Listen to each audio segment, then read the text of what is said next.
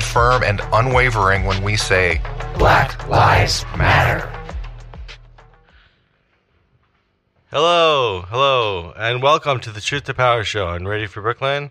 I'm your host, VJR Nathan, and with us today is co-host Scott Raven. Welcome, Scott. Hey there, VJ. How are you? Uh, How good, good, good, good. Happy Mother's Day. Happy Mother's Day. Have Have you uh, successfully left the multiverse? Uh, yeah, uh, hopefully. I don't know. Maybe I think we're all immersed in the multiverse, yeah, right? mul- multiple, Multiple. multiverses at one time. Multiple multiverses, like the. Uh, we'll get into that a little later, but um, well, we got a multiverser uh, Yeah. today. So, welcome to Eugene Lim, uh, our featured guest. Eugene is um, the author of such experimental novels as um, Fog and Car, The Stranger, Dear Cyborgs, and Search History. He works as a high school librarian, runs Ellipsis Press, and lives in Queens, New York. Uh, we'll, we'll find out more about him, but you can find out more at eugenelim.com. Welcome, Eugene. Thank you, uh, VJ and Scott. Can you hear me? Yes. Yes, yes. Good, Good. good. Good morning. Good, good, good. Good morning. Good morning. Good morning. So, why don't we start a little bit about this idea of the American experimental fiction um, as a genre, um, both in the sense of the what does the experimental mean, and and, and the genre of the American experimental fiction, um, and and how you understand that. What did the kind of pioneers of that form, and how do you fit into it? Yeah. Okay, well, that's a big question. Um, I think it's uh, just those kinds of novels that, for whatever reason, uh, break the tr- form of the traditional novel. Often that's by foregoing um, foregoing uh, traditional pleasures of plot for other kinds of pleasures uh, of form, and also perhaps different ideas of how you work with characterization and characters. Um, but there's a long tradition of, of the avant-garde, of course, in literature and American literature, and uh, um, the from William Carlos Williams and uh, uh, William Faulkner, and, and from the pre-1950s, and then more recently you have um, writers like uh, George Saunders uh, is per- perhaps uh, uh, George Saunders is perhaps someone who's better known. Um, even a writer like Rachel Cusk or um, um, John Keene or uh, um, Samuel Delany. There, there are all kinds of writers who try to form the narrative form, and um, I think. Uh, so I started off, and I one of the pivotal guys for me was a writer named Gilbert Sorrentino, a Brooklyn native. He passed away uh, several years ago, but he was a, a writer of many uh, large experimental novels, and he was also interested in uh, uh, kind of constraints on writing, like the French Oulipian writers. Um, uh, but he was, uh, but I took a class from him in college, and he introduced me to this tradition in a lot of ways, and uh, and uh, that's kind of how I got my maybe my foot in the door or my interest sparked by it. Yeah, you were speaking a little bit about some of the characteristics of it.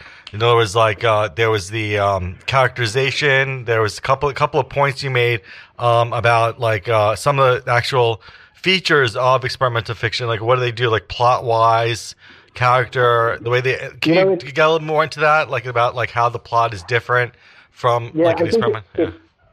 Sure. ahead, yeah. I think the thing is, the traditional story, you all recognize it. I mean, we all recognize it. Uh, there's kind of the suspense and this, this kind of uh, rising action and maybe a redemption plot or something like that. And I don't mean to uh, poo-poo those. Like those are those are great. We all love them. They're um, they're important stories, often told. Um, and the uh, the the things that um, do things different are it's a wide variety. It's a huge universe. Um, so so it could be something like uh, uh, Lydia Davis's short stories, the the kind of uh, uh, a witty concision uh, or an observational humor sometimes, um, uh, or it could be um, just a great stylist. I kind of think of someone who, like Mary Gaitskill or Dennis Cooper, is a great stylist, and just kind of um, you follow them along just because their voice is so beautiful or so interesting. Uh, a lot of non-American writers uh, are like that, like um, oh, uh, who was I thinking of? The Brazilian writer, uh, oh, uh, uh, Lispector, or Clarice Lispector, is a beautiful, beautiful stylist. Um, so in her novels, you can often they don't you could say that they have no plot or they don't go anywhere or they just repeat the same stories over and over and over again. But because of the beauty of the writing, we follow along. Yeah, and you have a couple of novels out, with, with the most recent of which is Search History.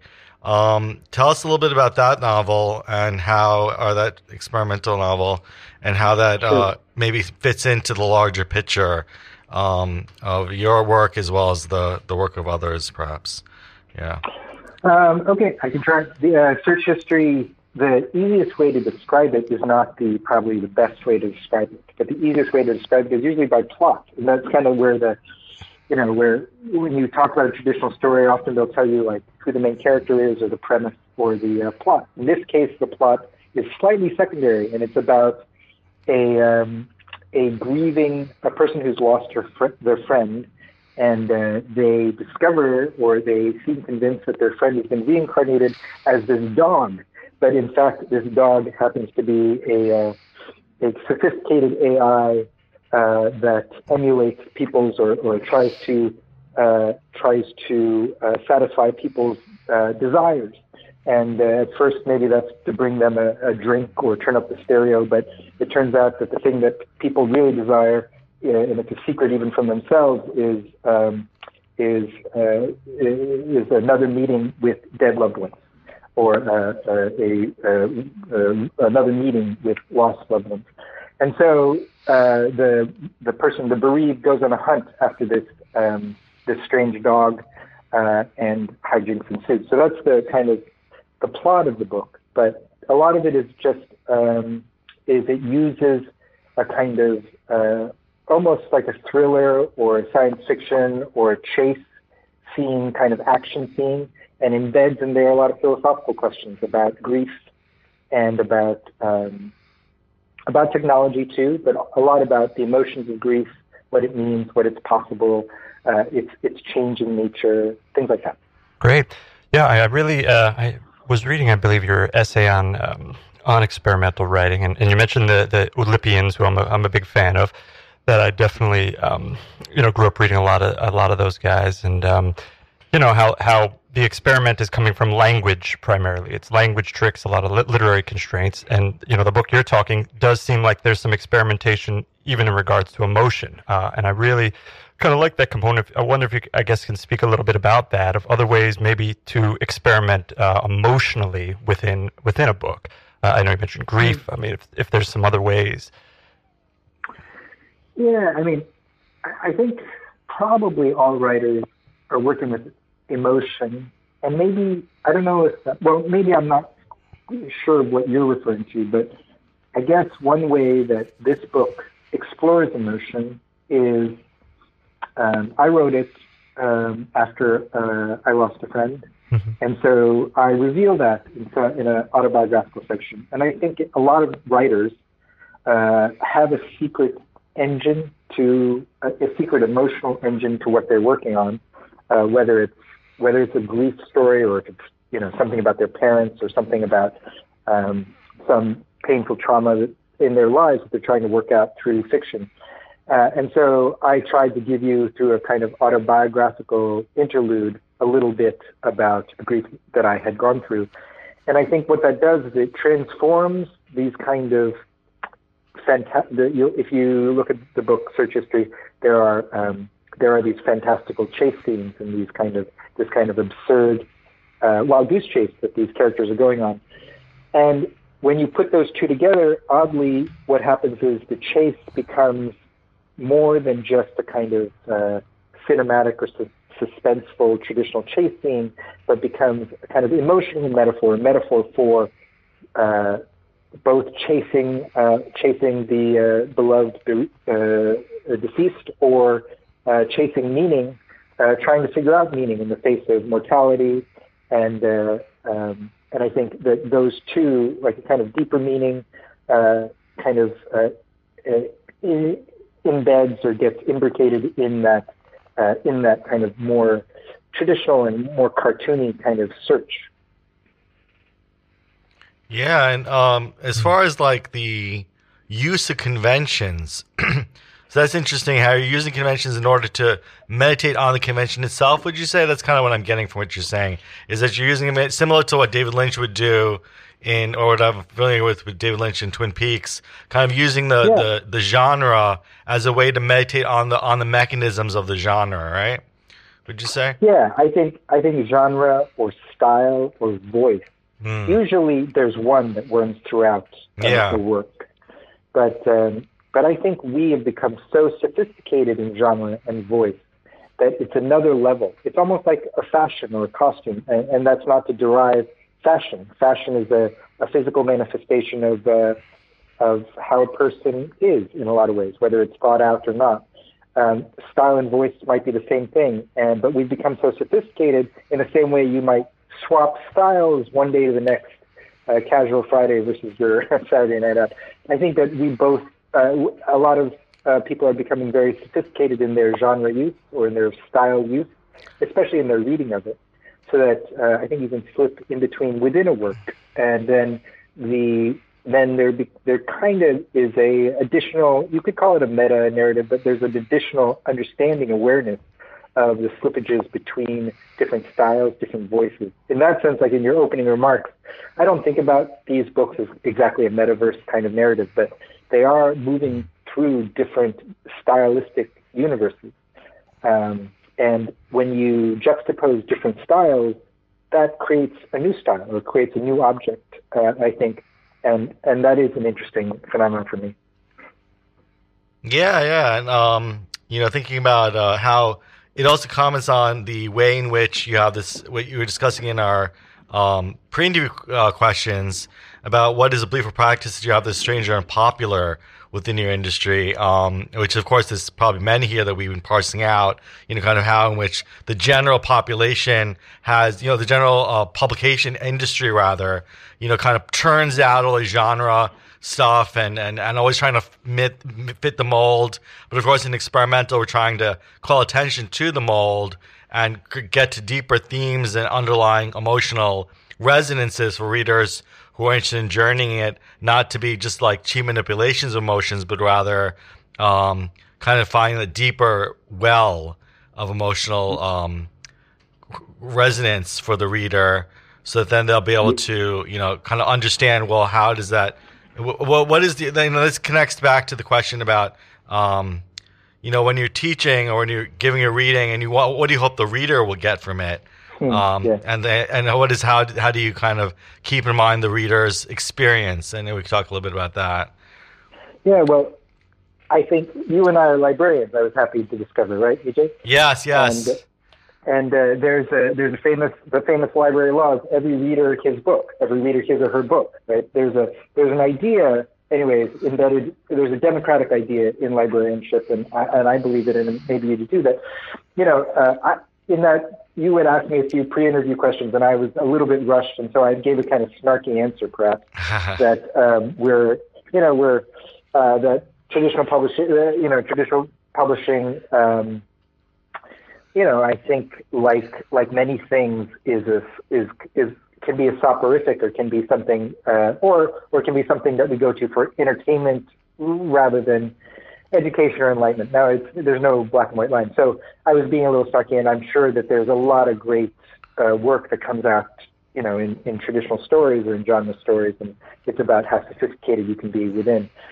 And so, but what you're kind of asking is about the accessibility question, perhaps, or that's maybe how I would approach it. Like, um, you know, how do you write? Uh, how do you balance, you know, what you want to write, uh, your personal ambitions and desires as a writer, and what maybe you perceive as uh, uh, either an audience desire or um, the the mechanisms of publishing what they're more uh, uh, likely to take on. And I think it's hard, but I also think that um, uh, it can be frustrating. But I also think that Gertrude Stein had a line which I often think about, which is you write for yourself and other strangers. You just try to do what you think is going to work, uh, and uh, you hope for the best. Um, so I think, I think I was thinking about this line that someone said for I forget who, but a small in, indie or underground music outfit. They said they wanted to sell a million records to the same ten thousand people. You know, like there is some point where you have to understand where you know your audience might not be huge if you do things that are um, uh, not immediately uh, familiar. Uh, so that's the, I think that was the gist of what I was trying to say in that answer. And does that uh, does that change your relationship to audience when you're giving, I guess, live readings or even, uh, of course, performances uh, of some maybe of your of your poetic work, your poetry? Um, do you, do you find that that that is a different relationship, or um, you're kind of all right? The people that are coming to see you are already almost fans or or uh, appreciators of of your work. How's that relationship with audience change with performance? Yeah, um, I know VJ's a poet, right? Uh, yeah. You a poet as well, Scott? Yeah, yeah. Uh, I think I, I met you at the uh, Risk of Discovery series. You had done one, oh, okay. one uh, just a couple weeks ago. Yeah. yeah. So um, I think uh, I actually think if you go to a poetry reading, there's a better. is a poetry reading can be fun. Poetry readings can be also you can. I mean, they can be terrible, but you can learn something when a poet speaks based on kind of their voice and their mm-hmm. breath and their rhythm. That's true for prose writers, but slightly less. So I think that's why poetry readings, it's not the only reason, but it's one of the reasons, and you, you all can tell me about your experience, but poetry readings, especially pre-COVID, were these, uh, were these ways that kind of knitted a scene together, knitted a society, you know, a poetry scene together. And you went to hear your other poets, and you also learn about what, uh, what poetry sounds like uh, in live and in voiced or voiced. Um, now it's often hard for a fiction writer, I think, to perform their piece because the attention span required is a little longer. Um, the storytelling kind of uh, it can it, it's not it's not meant for an oral tradition in the same way. So you do select things that are more, uh, or I have selected things that are more audience friendly in that way. Yeah, sure. Um, and I think that uh, I think that prose readings are often less captivating uh, in general. I've of course been to a lot of exhilarating readings by uh, novelists, but they can be sometimes on the dull side because what the writer does best is on the page uh, for a novelist, and not necessarily as a performer. Right, and then will you will you pretty much have like something laid out ahead of time exactly what you will be doing, or will there be you know even that experimentation within performance oh. uh, at the at the day of, of a reading? Yeah, I'm generally a scaredy cat, and I like to be prepared. But some, you know, but I've, I've seen people do, uh, you know, uh, more more loose and more free and more constrained things, and uh, I think that can be fun too. Sure. So let's speak a little bit about Dear Cyborgs as well. You brought that up as being a, a more of a political novel, more of a political story, more politically charged. Um, if you could speak a little bit to Dear Cyborgs as well, the previous um, uh, work you did, uh, and a little bit about the themes of that work, and then we can kind of meld in some of the discussion around um, the. Uh, then we can get into philosophical dispositions and and uh, and all this kind of stuff. Yeah. Uh, Dear Cyborgs was a novel written uh, largely prior to Trump's election, mm. uh, so in the second half of Obama. So it was uh, it was in a lot of ways um, a I don't know if a depressed reaction, but a kind of um, uh, a reaction where of feeling of powerlessness as this uh, as this uh, uh, as these great problems that we were facing in terms of climate crisis, in terms of economic inequality, in terms of racism, were were happening in this in these apocalyptic fashions, in these disastrous fashions, but, but were happening in ways that were either so slow or so um, so ungraspable or unchangeable um, that it felt it felt forlorn. It, it didn't feel forlorn. It felt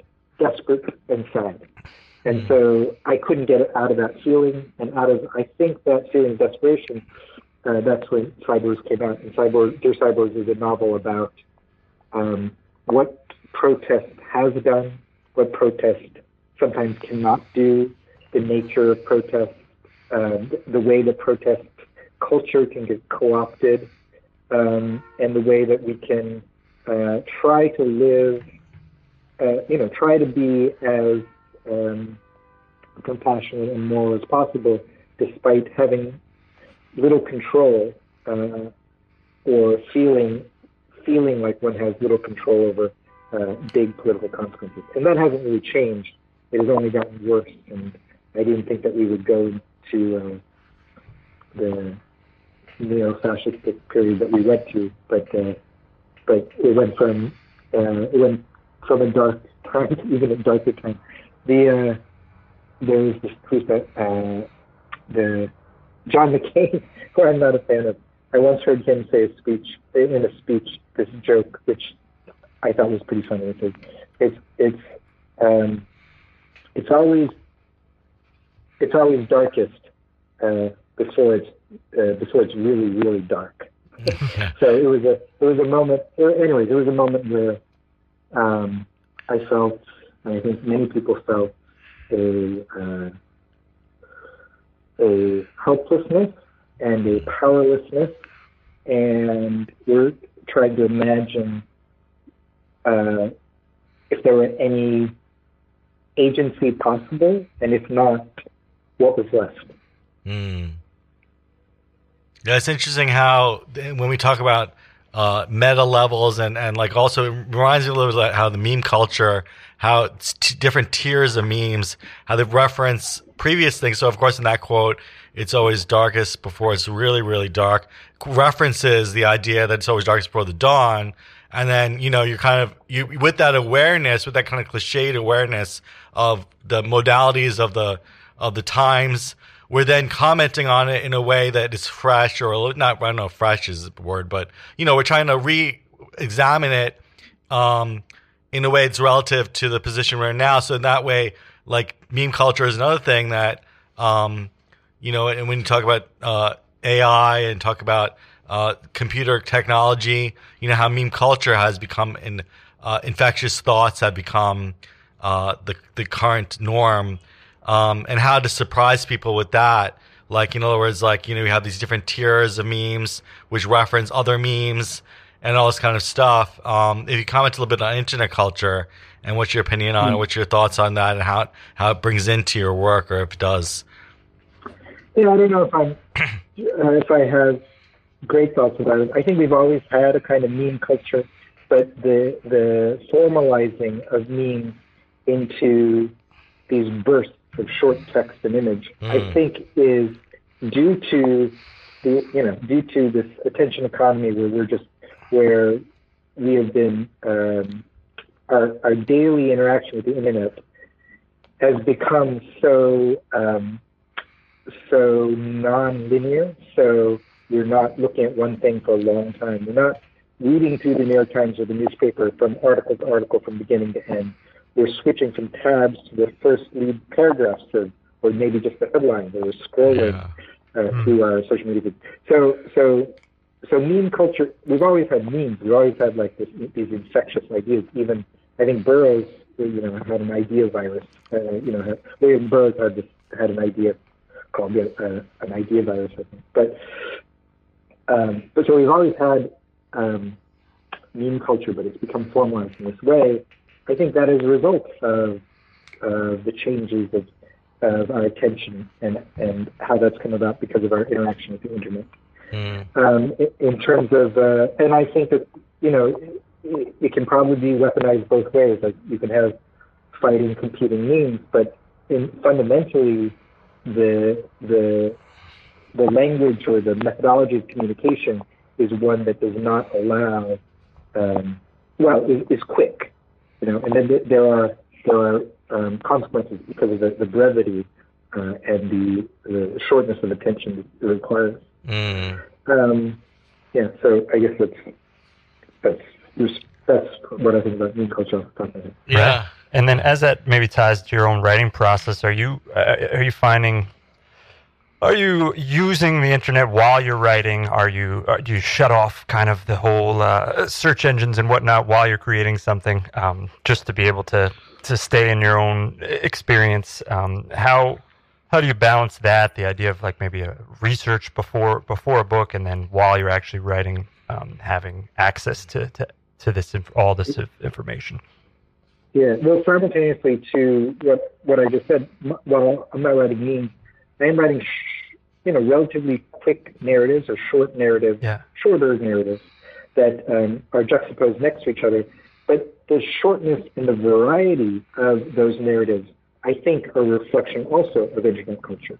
Speaking of how we jump from tab to tab to tab to tab, but also narrative and genre and uh, voice to voice to voice to voice. And we're okay with it. We don't need a story to be completed almost. We pick them up and, uh, and put them down and pass through all these different narrative universes constantly. And that, I think, is a result of the internet and has resulted in, in a change in, in, in, in the way I write and the forms that I write. Yeah. Um, in terms of, okay, go ahead. Go ahead. Oh, I was going to say, in, in terms of process, I generally try to write uh, by longhand. I think specifically because um, and away from the computer to get a to get away from distractions of constantly trying to research or look things up, and also as a way to you know almost uh, as a disciplinary method to keep me more focused. Yeah. Hmm. So it's interesting. This after you know, I realized how many points of um, contact we have. Among them is the interest you have in Zen. Uh, you you noticed uh, Stoic threshold, Stoic philosophy, or Stoic work that changed your view of the world, and you noted uh, dropping ashes in the Buddha, uh, Zen master um, Seung Sahn's uh, introduction to yeah one his introduction to Korean Zen. You've talked a little bit about that and and how you connect with Buddhism. Yeah, well, I, I peeked around at the archives of the show, and I think there's a spirituality component to your show as well. Um, and I and I'm happy to talk about that. I um, I think when I was very young, oh well, I mean when I was in my twenties, I was I had a crisis that, and maybe most people have it, or maybe I don't know, but about how am I going to be an adult? What am I going to how am I going to interact with the world, or, or it was kind of uh, philosophical or kind of spiritual crisis. And I looked around um, and uh, to different, I guess, practice groups or styles, and I did find um, the Kwannon School of Zen, which is was founded by a guy named Zen Master Seung Sahn, who passed away, but was a was a kind of a, a, a respected teacher in Korea and Japan, a high-ranking kind of Zen master, and he came to the States and landed in Providence, Rhode Island. And he didn't speak English very well, and, and legend had it he started uh, repairing uh, washing machines at a laundromat or something like that in Providence. Met some Brown University students, and very quickly um, students came to him and, and recognized uh, that he had something valuable to teach, and set up this school, which has now uh, a lot of different practice centers throughout the world.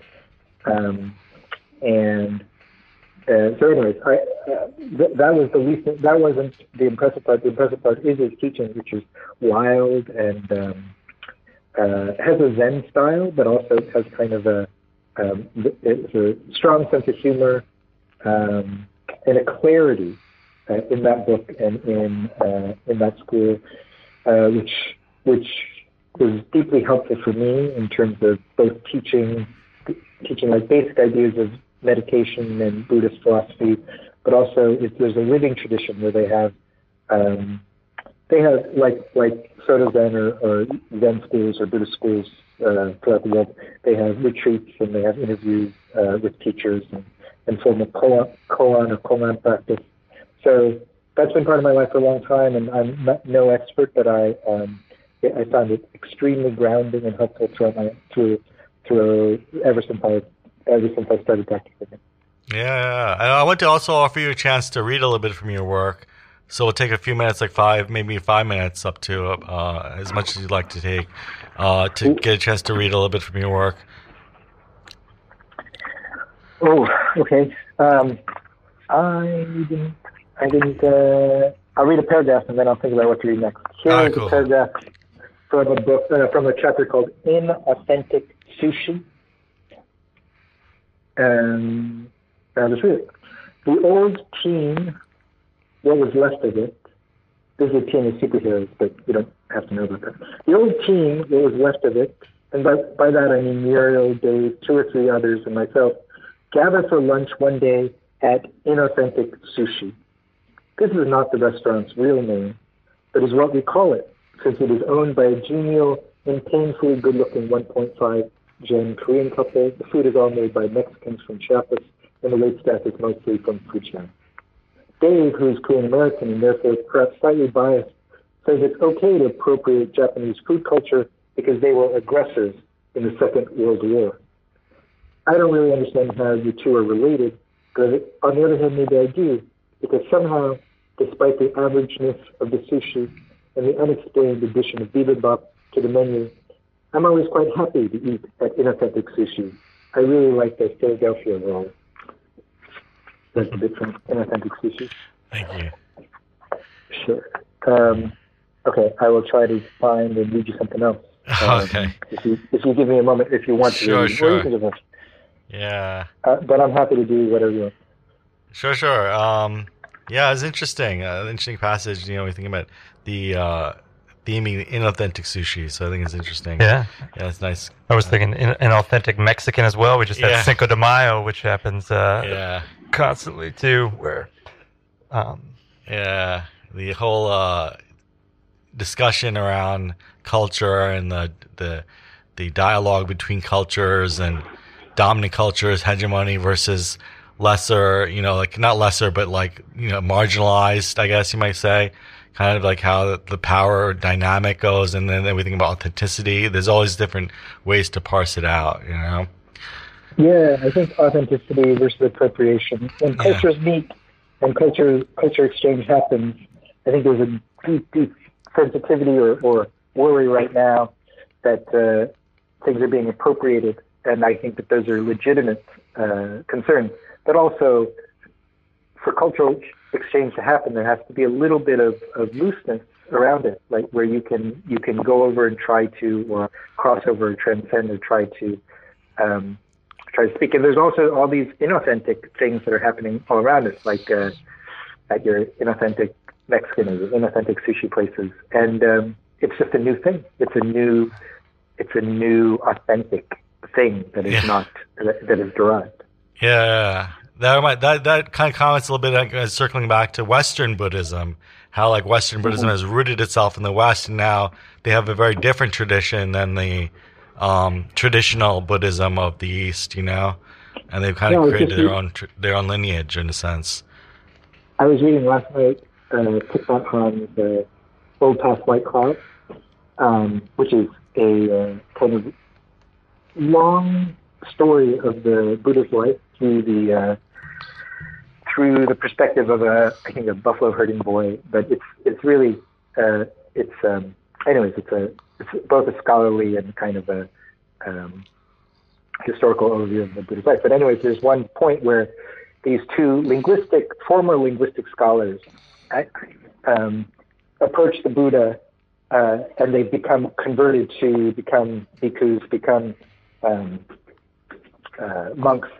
And they say, you know, there's a lot of translation problems even in this area of South Asia now where we're, uh, you speak in one language, you speak the sermons in one language, the sutras in one language, and then they get translated, and we're having all kinds of translation problems. Why don't we, these linguistic scholars said, formalize it in a classical language, in the, in the scholarly language? Uh, I forget what that was at the time. And uh, and then it'll be codified, you know, be, and then there will be no none of these doc, doctrinal squabbles or, or doctrine squabbles or um, or or or um, misunderstandings about your teaching. And the Buddha thought thought about it for a while, according to Thich Nhat Hanh, and said, um, "You know what? I don't think that's a good idea. Uh, we need a living teaching. It has to constantly be um, made alive by uh, the the people that are practicing, uh, the teachers that are practicing.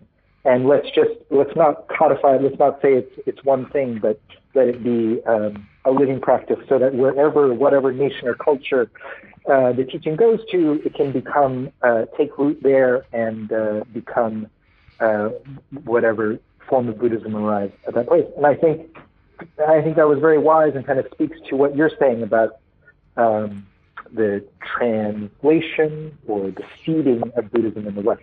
Mm. Thank you. So we'll be hearing a little bit more from your work, I believe.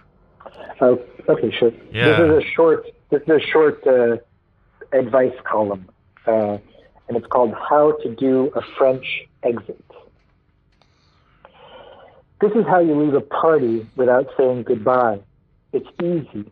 It's like Allen Carr's The Easy Way to Stop Smoking. You can't give preface, preface to an enchantment. You can't give summary to an enchantment. But here's my paraphrase of Carr's method. Stop smoking.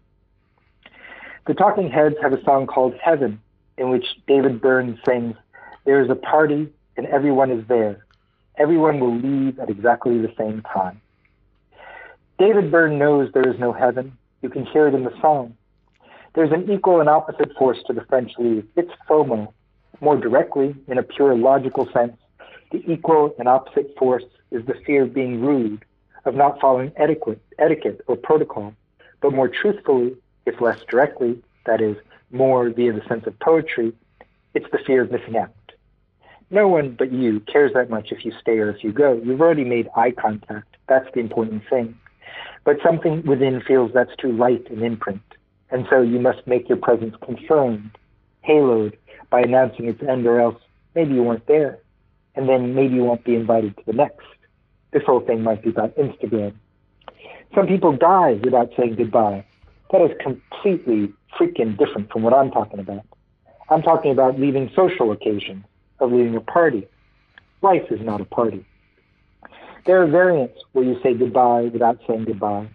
If you're on the same wavelength with someone, not saying goodbye is the best. It means you're always connected. Parents of small children usually take a French leave from gatherings at the playground. This is because little children are egotistical monsters and parents are their servants. This is acceptable because we all began as such monsters. The lesson here is that you too can take a French leave because you too are servant to a monster. Which one? There are also numbers involved. The smaller the party, the more difficult the French exit. Not necessarily more difficult to enact.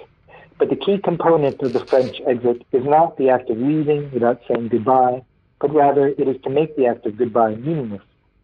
The aim is a faint, fading question in the left behind back mind. If it instead raises a persistent or growing question, then you screwed it up. I take back what I said about it being easy. It's pretty hard. It's as hard as Allen Carr's The Easy Way to Stop Smoking. Thank you. Thank you. Thank you. Interesting, interesting. And, um, you know, for the, for the listeners um, tuning in, um, you know, making a French exit is do something without asking permission. Basically, it's like when you leave a party without saying goodbye. So uh, that's there interesting. Are, there, there are a lot of. Yeah, tell us a little Greek, more, The, yeah. Greek exit, the Irish exit, the French call it uh, uh, the British exit in French. I mean, it's just it's, but it's simply uh, leaving a party without saying goodbye. There, there's some versions of it where you leave a, a party without paying for your portion of the bill. Oh, yeah. That's also that, that might be good. The, I'm not going to say which which it is, but that can also be called a, uh French exit or a Greek exit or an Irish exit. Yeah, yeah, interesting, interesting. Um, yeah, it's interesting how like when we have these like again, if in my mind it still seems like return to the to the ideas of memes of like you know how like we're commenting on known or infectious thoughts, and we're kind of in a sense kind of making a meta commentary on. Um, that's the way I at least parse it um, as a way of, of understanding these things that are implicitly like in the in the culture or in the environment and kind of calling attention to or pulling out various aspects of the environment that the mental environment that we're all kind of conditioned into and therefore calling attention and, and getting that that consciousness um, thread the emotional thread underneath it i feel like is what's happening in the writing you know how do you feel about Yeah, that? but- does that land? Uh, yeah, say a little bit more about that. yeah in Uh, other words just- Yeah, like in other words, like uh, you know, we, we, there's a lot of assumptions around things, Like for example, when you're at a party, if someone were to leave, there's an assumption around that, you know, the act and uh, and around of assumptions, lots of and underlying premises around, and then culturally we enshrine it as being a French exit or a whatever it is, as as being as something that is we pass judgment over then, and then now what we have in, in this kind of experimental form, we're kind of calling attention and kind of making commentary and also kind of questioning our assumptions around that. I feel like I feel like when listening to that passage, uh, especially, I was kind of thinking about all the different networks of associations. We have the web of associations as part of consciousness. You know, I was reading about conscious. I'm very interested in conscious studies as well, and like how when we achieve consciousness, we have this web of associations around, and it kind of reminds me of that as well. These the web in which consciousness exists, uh, all these associations, all these different. Um, yeah, the web is the best way of putting it. The net or web of how Yeah, all these I different mean- things are connected. Yeah. Yeah, I think there are two things there. Like that particular piece might be about certain assumptions we have. When I, uh, it might be about our FOMO. It might be a commentary on on what makes us so addicted to social media.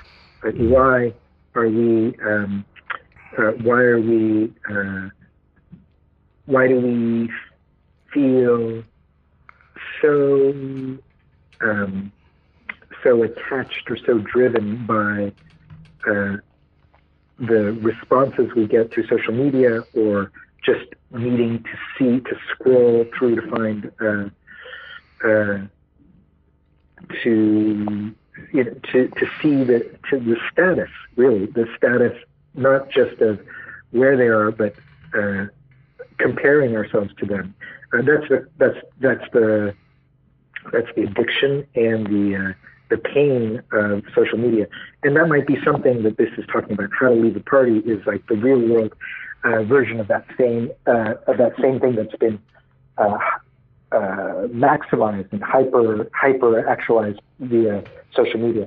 But your question about uh, all, all pervading consciousness and the web of consciousness and Indra the net kind of thing. That, that's a, those are beautiful ideas as well. Uh, and Mm. uh, I, we could talk about that, or you could talk a little bit about that, and we can go that direction as well.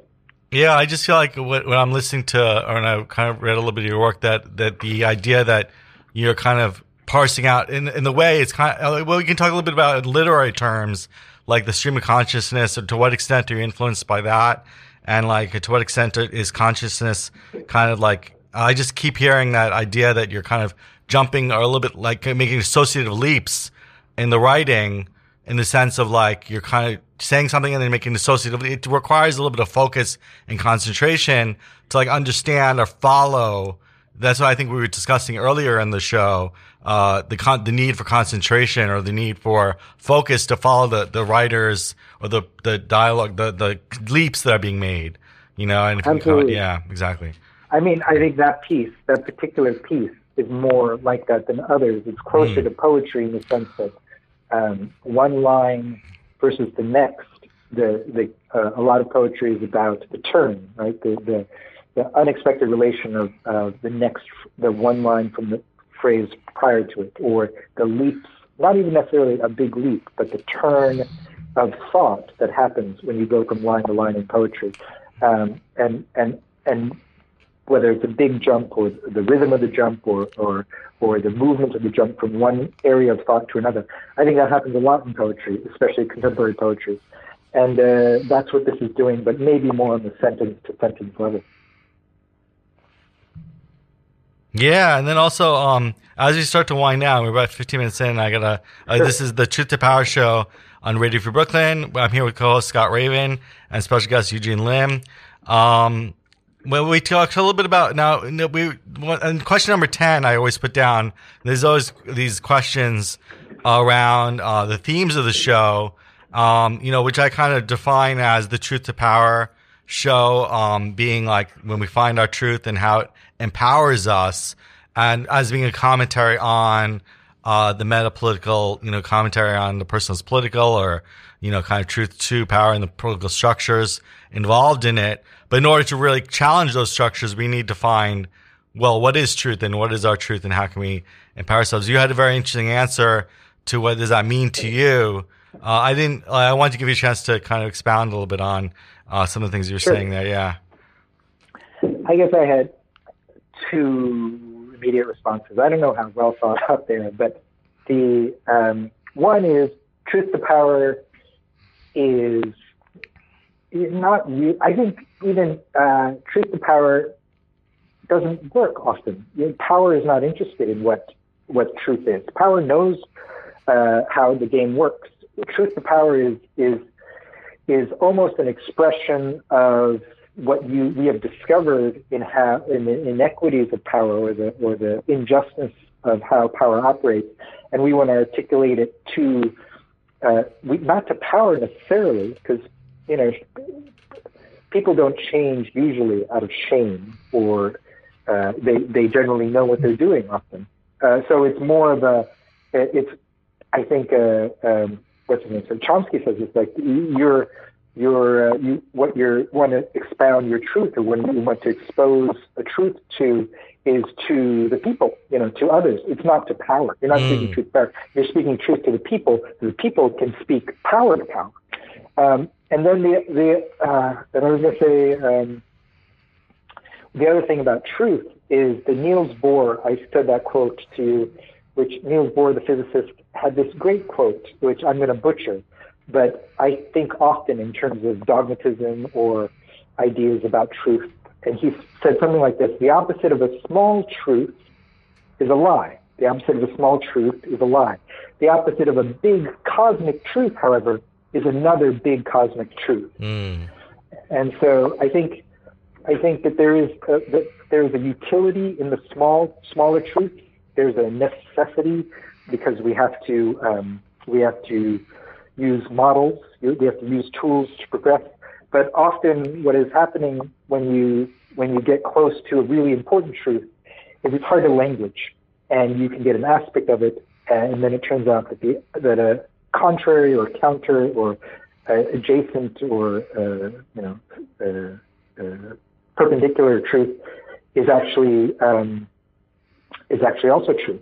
Uh, so uh, so that's why that's why when you asked me about the phrase truth to power, those t- the, you know those two um, uh, those two responses came to mind. Uh, of course, I'm, I I think that uh, uh, showing power, uh, sh- showing the injustices of power is important, um, and, and that is I don't mean the opposite of that. Of course, of course. Yeah, you're just ex- uh, kind of exploring, like as I was saying about the truth and the boundaries of truth and where where exactly, how exactly do we even even people when we think about power, it's like you know it's it's so illusionary with um it's so what's the word like um like uh deceptive that the idea that people inherently have power that rather that we give them the people give power to the government to the to the oppressor to the you know it's a lot of a give and take. So that therefore uh, acknowledging or, or raising awareness for how we give power and how we can uh, retain power is is a whole big discussion how we can uh, how we can empower people to um, retain their power rather than give it away um, is another uh, whole big you know cauldron of Truth. uh, of truth yeah yeah Yeah, and I always, in terms of power and and truth and one's agency and ideas of control, it's it's tough. I think about it a lot, and uh, I think that the idea of the serenity prayer, the wisdom to know the difference between that which you can change and that which you can't, is uh, is is difficult to come by. That wisdom. Yeah, and what what about Moondogs? Enough about human rights. Can you tell us a little bit about that book, that work? Uh, it's a song. Moondog is a composer. He was not the perfect man. He was uh, he had some anti-Semitic uh, tendencies, even though. Uh, anyways, and he but he was he's he was. I don't know how much you know about Moondog, but Moondog was a, um, a composer who was blind, I think, not from birth, but through some accident in childhood. And he used to stand on a corner of Sixth Avenue or somewhere in Manhattan, dressed in dressed in this Viking regalia that he had, um, I think he had made himself. Uh, but he was also kind of this great mil- minimalist composer or composer of these counterpoint ditties. I, I'm not a musician, so I might be saying that wrong, but that they're beautiful and mystical and um, and uh, and strong and sweet um, uh, compositions. And some of them have lyrics. And uh, one of them is a, kind of list poem or chant, uh, and it goes uh, uh, something like enough about human rights, and then it lists a bunch of animals. What about cow rights? What about moose rights? What about fly rights? And what about frog rights? Um, and it and it has this it has this uh, litany of um, of the natural world, and it uh, I I just think it, it's a I think it's a beautiful song that um, positions humanity in a, a more level place with the natural world in which we live. I think you had asked about a, a, a song that, uh, or a piece of artwork that you would, uh, that everyone should hear or, or experience. And I uh, did a first thought, best thought on that one, and that was the one that came to mind. Yes, thank you, thank you. Um, so as we start to wind down, I think we have a few more minutes left. Let me just quickly um, do a couple of quick announcements. Uh, I just want to remind listeners the Radio Free Brooklyn. Radio Free Brooklyn is listener supported radio. Radio Free Brooklyn's mission is to provide a free and open platform to our community and media literacy, education, free expression, and public art. We rely primarily on donations from listeners like you. Every dollar helps us continue to stay on air and allows us to continue our work in the community. We are a 501c3 nonprofit organization, so all contributions are tax deductible. Please support with a monthly pledge or one-time donation at radiofreebrooklyn.org slash donate. If you're an Amazon shopper and like to donate in a way that costs you nothing, go to radiofreebrooklyn.com slash Amazon and register Radio Free Brooklyn as your Amazon Smile charity. That way, every time you shop, portion of your purchase benefits Radio Free Brooklyn. If you're listening to this in front of your computer, please download our free mobile apps for iPhone or Android. Available in the App Store for iPhone and Google Play Store for Android. And you can learn about new coming up, upcoming RFB events, like signing up at a newsletter at radiofreebrooklyn.org slash newsletter. Um, finally, um, May 20th, we're having a um, special live event. Free Brooklyn is proud to present four amazing bands at an outstanding local venue for an evening of rock and music. Um, join us on May 20th at 7.30 for a night with 7th grade girl fight, dirt bikes, Barrette, and Castle Black, and none other than Ridgewood's own, at none, none other than Ridgewood's own Bar Freda, 801 Seneca Avenue. Tickets are ten dollars and can be purchased at the venue. Okay. Um, so yeah, let's just go to final thoughts. Um, any final thoughts on uh, on uh, where? Oh, we can just tell people where to send listeners. We can reiterate where to send listeners to um, follow your news and uh, and get your books, all this kind of stuff. Yeah. Uh, for me, uh, Yeah. uh, I have a website. My name is Eugene Lim, and the website is eugenelim.com. My Twitter handle is lim underscore Eugene. Okay, cool. Any final thoughts on the conversation? Anything you want to leave listeners with uh, as we start I- to? it's great that a poet and librarian is uh, is. Uh, I, you work at a very interesting library. Uh, you told me about.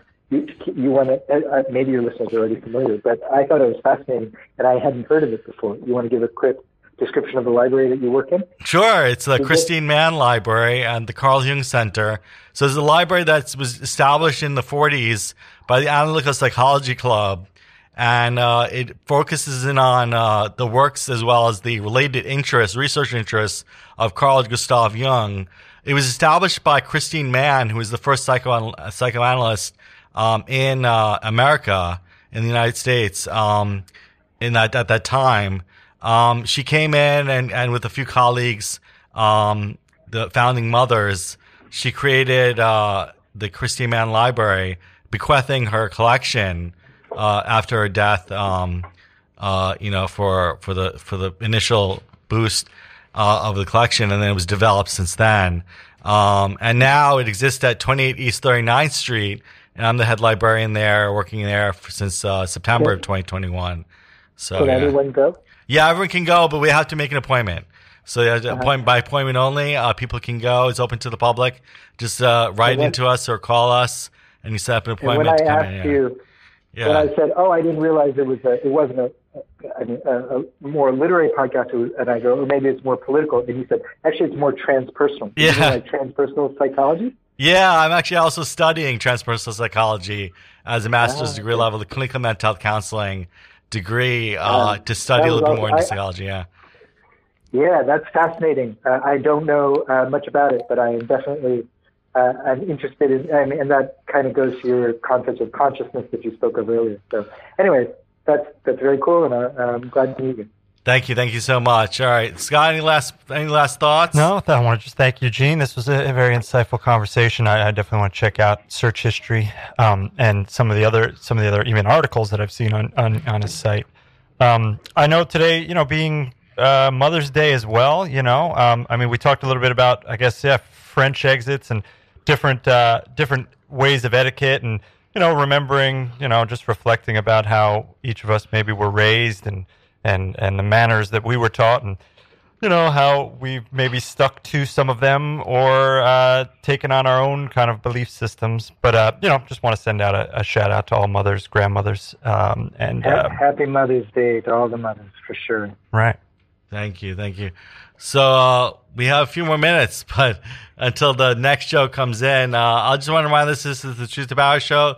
You you can find out more about us uh, at radiofreebrooklyn.org slash truth to power. Uh, you can find out more about me at vjrnathan.com. Uh, Scott, where can we find out more about you? Uh, you got thescottraven.com uh, uh, Yeah. if you'd like, or check out Mayhem Poets. Um, All right, cool. Maybe we can maybe we can play a song on our way out. Let's see. if we can- please. yeah, play Why don't you something. play out. Moondog? Moondog, yeah. uh, Yeah. Yeah. Enough, enough, enough about human rights. That's a Definitely, accent. definitely, yeah. All right, let's see if I can pull that up. And we have the next joke pulling in here, so it's good timing. Let's see. Um,